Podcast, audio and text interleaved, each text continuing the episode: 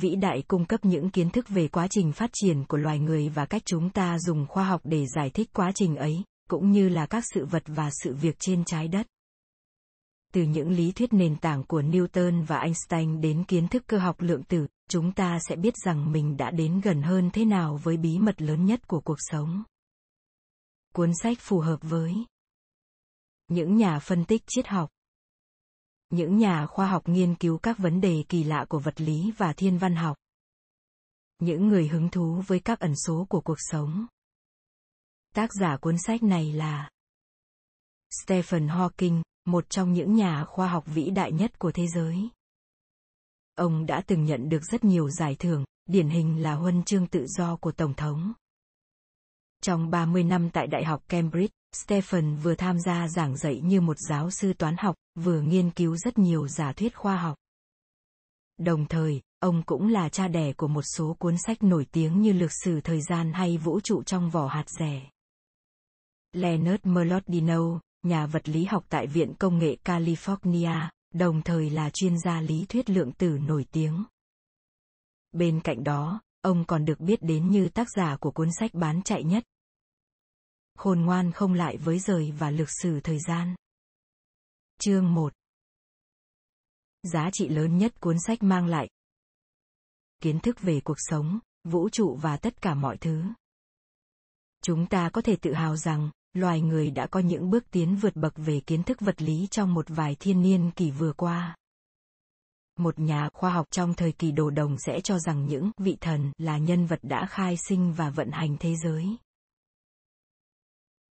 có thể nói tri thức hiện tại của con người đã vượt xa quan điểm đó rất nhiều. Chúng ta không chỉ biết cách mà vũ trụ hình thành mà còn dự đoán được rằng nó sẽ kết thúc như thế nào. Bên cạnh đó ở giữa hai thái cực bắt đầu và kết thúc ấy loài người còn hiểu cách mà thế giới xung quanh vận hành. Có thể là do sự tương tác giữa những bộ phận lớn của vũ trụ như các vì sao hay thiên hà, hoặc có thể do sự chuyển động của các nguyên tử tí hon, các nhà khoa học vẫn đang không ngừng tìm kiếm câu trả lời. Cuốn sách sẽ tóm tắt giúp bạn đọc quá trình phát triển của khoa học, đồng thời giải thích cách mà con người tìm hiểu kiến thức cũng như cung cấp cái nhìn cơ bản về những vấn đề đang được nghiên cứu. Trong những chương tiếp theo, bạn đọc sẽ được tìm hiểu tại sao không có gì gọi là tự do lý trí tại sao hiện thực của chúng ta không phải là duy nhất tại sao việc chúng ta có mặt trên trái đất lại là một may mắn diệu kỳ? Chương 2 những câu hỏi về thế giới xung quanh đã chuyển niềm tin của con người từ thần thoại sang khoa học. Tò mò là một trong những tính cách điển hình của con người. Chỉ cần còn tồn tại, chúng ta sẽ không ngừng băn khoăn. Tại sao mình lại ở đây? Có đấng tối cao nào tạo ra chúng ta không? Có phải con người là duy nhất trong vũ trụ không? Mặc dù con người đã thắc mắc những vấn đề này từ rất lâu nhưng chỉ đến gần đây chúng ta mới sử dụng khoa học để tìm hiểu nó. Thời xưa con người luôn vịn vào thần thánh để giải thích các hiện tượng tự nhiên thần mặt trời thần mưa bão thậm chí là thần động đất và núi lửa. Vì vậy, khi bất lực trước thiên nhiên khắc nghiệt, chúng ta lại nỗ lực tìm cách cúng tế để làm hài lòng các chúa thượng. Bởi lẽ con người cho rằng, nếu phải hứng chịu hạn hán, lũ lụt hay bất kỳ thiên tai nào thì đều là chúng ta đã đắc tội với với các vị thần.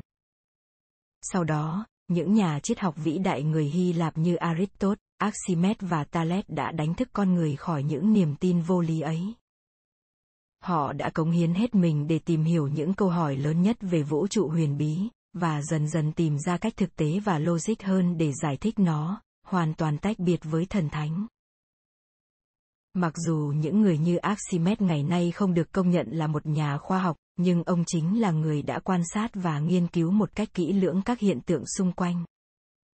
Nhờ đó ông đã tìm ra định luật đòn bẩy, giúp con người giải thích tại sao một vật nhỏ bé lại có thể nâng một vật có trọng lượng lớn hơn nhiều. Hướng suy nghĩ này sau đó tiếp tục được kế thừa và phát triển, dần trở thành phương pháp khoa học, một hệ thống kiểm nghiệm các giả thuyết bằng thí nghiệm, sự đo đạc và quan sát cẩn thận logic trong thế kỷ thứ 16 và 17, những học giả như Galileo, Johann Kepler và René Descartes là những người đầu tiên đứng ra ủng hộ phương pháp nghiên cứu khoa học. Ngoài ra, Newton cũng sử dụng phương pháp này để tìm ra định luật hấp dẫn và chuyển động, giúp con người hiểu được sự dịch chuyển của các hành tinh và vì sao. Sau đó, tất cả các nhà vật lý đều dùng khoa học để giải thích các hiện tượng. Điều đó khiến con người dần tin vào thuyết khoa học quyết định rằng tất cả cả hiện tượng thiên nhiên, thậm chí là những quyết định của con người đều có thể được giải thích bằng khoa học. Chương 3 từ rất lâu các nhà khoa học đã tranh cãi rằng liệu con người có tự do lý trí hay chúng ta buộc phải theo thuyết khoa học quyết định. Đọc đến đây, có thể bạn sẽ nghĩ rằng nếu ngay cả quyết định của con người cũng có thể giải thích bằng khoa học, thì chẳng lẽ chúng ta không có tự do lý trí? Các nhà khoa học đã tranh cãi về vấn đề này rất lâu. Về phía những người ủng hộ tự do lý trí như nhà triết học René Descartes, họ không tin rằng con người chỉ xuất hiện như một quy luật tất yếu của tự nhiên, như thể chúng ta là những con robot hành động theo một lập trình sẵn có. Descartes nhìn ra sự khác biệt rõ ràng giữa cơ thể, phần có thể tìm hiểu bằng khoa học và tâm hồn con người, phần mà không lý thuyết nào có thể giải thích được. Descartes đưa ra một ví dụ rất thuyết phục, nhưng đồng thời nó cũng dấy lên rất nhiều tranh cãi giữa tự do lý trí và thuyết khoa học quyết định. Nếu con người có tự do lý trí, thì tất cả các loài vật có vú khác đều có. Vậy thì nó xuất hiện lúc nào trong suốt quá trình tiến hóa của chúng ta? Tự do lý trí có phải là một cơ quan đa bào, liệu vi khuẩn có đặc điểm này không? Làm thế nào để chúng ta phân biệt được các sinh vật sống thuận theo những quy luật khoa học và các sinh vật có tự do lý trí? Câu trả lời rất đơn giản, có thể nói hai sinh vật trên không có gì khác nhau. Bởi lẽ, chúng ta thường nghĩ tự do lý trí là được làm theo ý muốn của mình, tuy nhiên thực tế các ý muốn đó hoàn toàn có thể giải thích bằng các quy luật vật lý và hóa học. Những tiến bộ trong ngành thần kinh học đã giúp các nhà khoa học tìm ra quy luật đằng sau mỗi lời nói và hành động của con người. Vì vậy, giống như mọi tế bào trong cơ thể, mọi hành động của chúng ta hiện nay để có thể dùng cơ chế sinh học để giải thích. Chương 4 Không có một thực tế nào độc lập với các nghiên cứu. Bạn nghĩ một con cá sống trong chiếc bể kính để ở phòng khách sẽ nhìn thế giới với hình ảnh thế nào? Đây chính là vấn đề được các nhà chức trách ở thành phố Monza, Ý quan tâm. Năm 2004, lãnh đạo thành phố đã ban lệnh cấm sản xuất các loại bể cá khắc hình bởi họ cho rằng, việc bóp méo hình ảnh của thế giới xung quanh với loài cá là một hành vi ác độc. Nhưng điều này chỉ thực sự có ý nghĩa khi con người đảm bảo được rằng hiện thực của chính mình không hề bị điều gì đó khác bóp méo. Hoặc ít nhất, có một hiện thực đủ chính xác để tin tưởng. Thực tế, những gì ta thấy chỉ là từ quan điểm của cá nhân. Nói cách khác, thực tế mà ta vẫn tin chỉ là một bức tranh mà não bộ tự vẽ lên dựa trên những thông tin và các giác quan truyền về. Nếu bạn nhìn thấy một cái cây, đó là do giác mạc của bạn bắt được những tia sáng từ một vật thể giống cái cây, từ đó não bộ xây dựng nên hình ảnh một cái cây. Bạn tin vào suy nghĩ của mình bởi lẽ hầu hết mọi người đều có những giác quan đem lại cảm nhận tương tự, cuối cùng nó tạo ra những luật lệ khoa học được mặc định là chính xác. Với quan điểm như trên, có thể nói rằng hiện thực đối với những chú ca sống trong bể kính khắc hình vẫn chính xác. Bởi lẽ, trong thời gian sống ở đó, chúng đã tự đặt ra cho mình những quy tắc trong thế giới của riêng chúng. Mặc dù những quy tắc đó sẽ khác với của con người do những đường khác uốn lượn trong bể, nhưng nó vẫn là một hiện thực đúng đắn với loài cá. Vì vậy, có thể nói hiện thực của bạn không đúng đắn và đáng tin hơn bất kỳ loài sinh vật sống nào khác. Mặc dù mọi người nhìn sự vật theo các quan điểm khác nhau, nhưng họ đều tạo nên những quy luật khoa học phản ánh một cách chính xác những gì họ trải qua. Chương 5 một chân lý kiểu mẫu phải đơn giản và nhất quán phù hợp với hiện thực và có thể dự đoán trước được tương lai. Mặc dù mọi vật đều có mối liên quan đến nhau nhưng điều đó không đồng nghĩa rằng chúng ta buộc phải công nhận những lý thuyết lỗi thời và lệch lạc. Một chân lý đúng chuẩn thường có bốn đặc điểm sau. Đầu tiên nó phải đơn giản. Mặc dù yếu tố này mang tính chủ quan của mỗi người, nhưng các nhà khoa học đều đồng ý rằng một chân lý đơn giản sẽ khiến mọi thứ phức tạp trở nên đơn giản hơn rất nhiều. Điều này đặc biệt đúng với công thức E bằng MC2 nổi tiếng của Einstein. Bên cạnh đó, nhà khoa học vĩ đại này cũng khuyên các chuyên gia hãy đi tìm kiếm những chân lý đơn giản nhất có thể, nhưng không được phép đơn giản hơn. Tiếp theo, một chân lý tốt không được phụ thuộc vào quá nhiều yếu tố ngẫu nhiên. Một giả thuyết không thể coi là đúng đắn nếu nó cần quá nhiều yếu tố khác để chứng minh mức độ đáng tin của mình. Ví dụ, các nhà thiên văn học cổ đại tin rằng mọi vật đều xoay quanh trái đất theo một quỹ đạo hoàn hảo. Khi có nhiều tranh cãi hợp lý về quan điểm này xuất hiện, họ phải bảo vệ nó bằng rất nhiều yếu tố khác. Nhà toán học người là Lã Mã và nhà thiên văn học Ptolemy cho rằng mỗi hành tinh đều tự xoay theo quỹ đạo nhỏ của riêng nó đều ủng hộ quan điểm trên. Tuy nhiên, cuối cùng chính nó đã chứng minh quan điểm cũ hoàn toàn sai lầm. Thứ ba, một chân lý tốt phải giải thích được các sự vật tồn tại trên trái đất. Học thuyết ánh sáng của Newton là một ví dụ điển hình. Định luật cho rằng ánh sáng được tạo nên bởi các tiểu thế nhỏ, đồng thời giải thích tại sao ánh sáng lại bị khúc xạ khi gặp nước. Nhưng nó lại không giải thích được tại sao ánh sáng lại có dạng những hình tròn đồng tâm khi nó phản chiếu giữa hai mặt phẳng. Vì không giải thích được nên giả thuyết này không được coi là một quy luật khoa học. Cuối cùng, một chân lý tốt phải phần nào dự đoán được tương lai. Chương 6 Bằng cách miêu tả tự nhiên với quy mô hạ nguyên tử, thuyết lượng tử mang đến cho con người một cách nhìn hoàn toàn khác về thế giới. Con người chỉ biết đến những gì có thể nhìn bằng mắt thường bởi chúng dễ hiểu, dễ giải thích.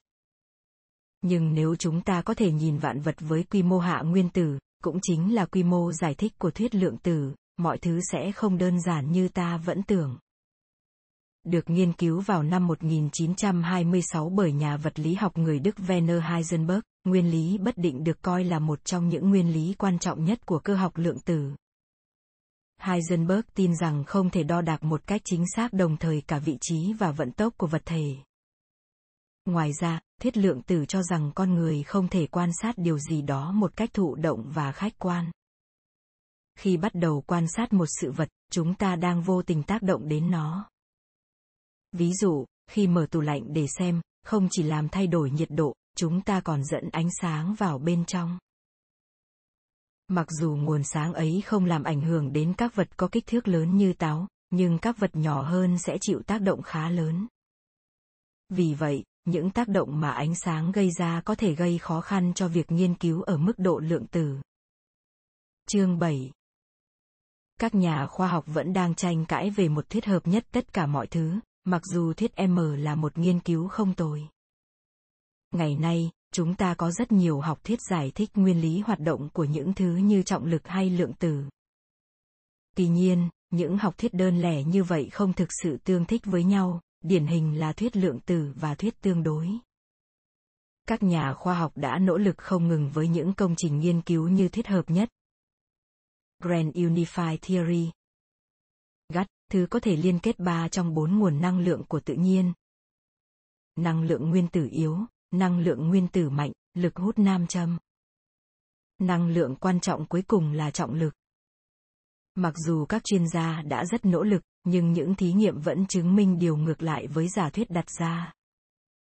Tuy nhiên, cuối cùng vẫn còn thuyết M có khả năng trở thành một học thuyết hợp nhất. Không giống các học thuyết truyền thống, thuyết M thực tế là một tổ hợp các học thuyết đơn lẻ làm nên một bức tranh tổng thể. Có thể so sánh thuyết M với một tập bản đồ, nó gồm những phần địa hình nhỏ được thể hiện chi tiết, và khi tổng hợp tất cả các phần đó ta có một cuốn bản đồ hoàn chỉnh miêu tả được toàn bộ khu vực. Ngoài ra, thuyết M còn cho rằng có rất nhiều vũ trụ khác nhau. Chương tiếp theo sẽ chứng minh rằng việc có một vũ trụ đủ điều kiện để sống là một điều may mắn lớn lao. Chương 8 Vũ trụ vẫn đang tiếp tục mở rộng và loài người đã vô cùng may mắn để có xuất hiện và phát triển tại đây. Sự hiện diện của con người trong vũ trụ luôn là một chủ đề gây tranh cãi, tương tự như sự xuất hiện của chính bản thân vũ trụ. Qua nhiều thế kỷ, Vấn đề này đi theo hai luồng ý kiến. Một là từ những người tin rằng vũ trụ vẫn luôn tồn tại, một phía tin rằng nó là thành quả của Chúa Trời. Chỉ đến khoảng thời gian gần đây, khoa học mới vừa có thể giải thích được sự ra đời và phát triển của vũ trụ, vừa tôn trọng các quy luật tự nhiên. Vào năm 1929, một phi hành gia người Mỹ tên là Edwin Hubble phát hiện ra rằng hầu hết các thiên hà đều đang di chuyển ra xa trái đất với vận tốc tăng dần.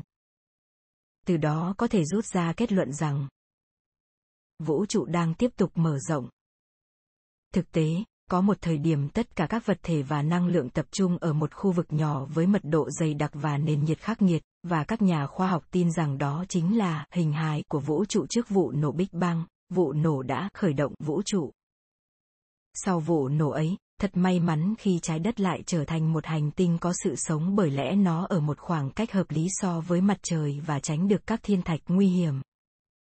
Nhờ vậy, nguồn nước làm nên phần lớp bề mặt của trái đất không bị đóng băng hay quá nóng. Tuy nhiên, có rất nhiều người lại tin rằng đây không phải là may mắn ngẫu nhiên, đó là một món quà từ Thượng Đế. Tuy nhiên, giả thuyết đó cũng dấy lên rất nhiều câu hỏi, rằng Thượng Đế là ai và ai là người tạo ra Thượng Đế. Với những nhà khoa học, phi hành gia và tất cả những ai tin vào khoa học, không có một bàn tay thần bí nào tạo ra sự sống mà đó là sự kết hợp của rất nhiều yếu tố khác nhau. Kết luận Trong hàng ngàn năm, con người luôn tin rằng Chúa là người tạo ra tất cả sự vật. Tuy nhiên, vũ trụ được vận hành theo những quy luật vật lý. Những quy luật ấy có thể giải thích tất cả những thay đổi của vũ trụ. Đồng thời, con người có thể tìm ra những quy luật ấy thông qua sự phát triển vượt trội của khoa học. Thank you.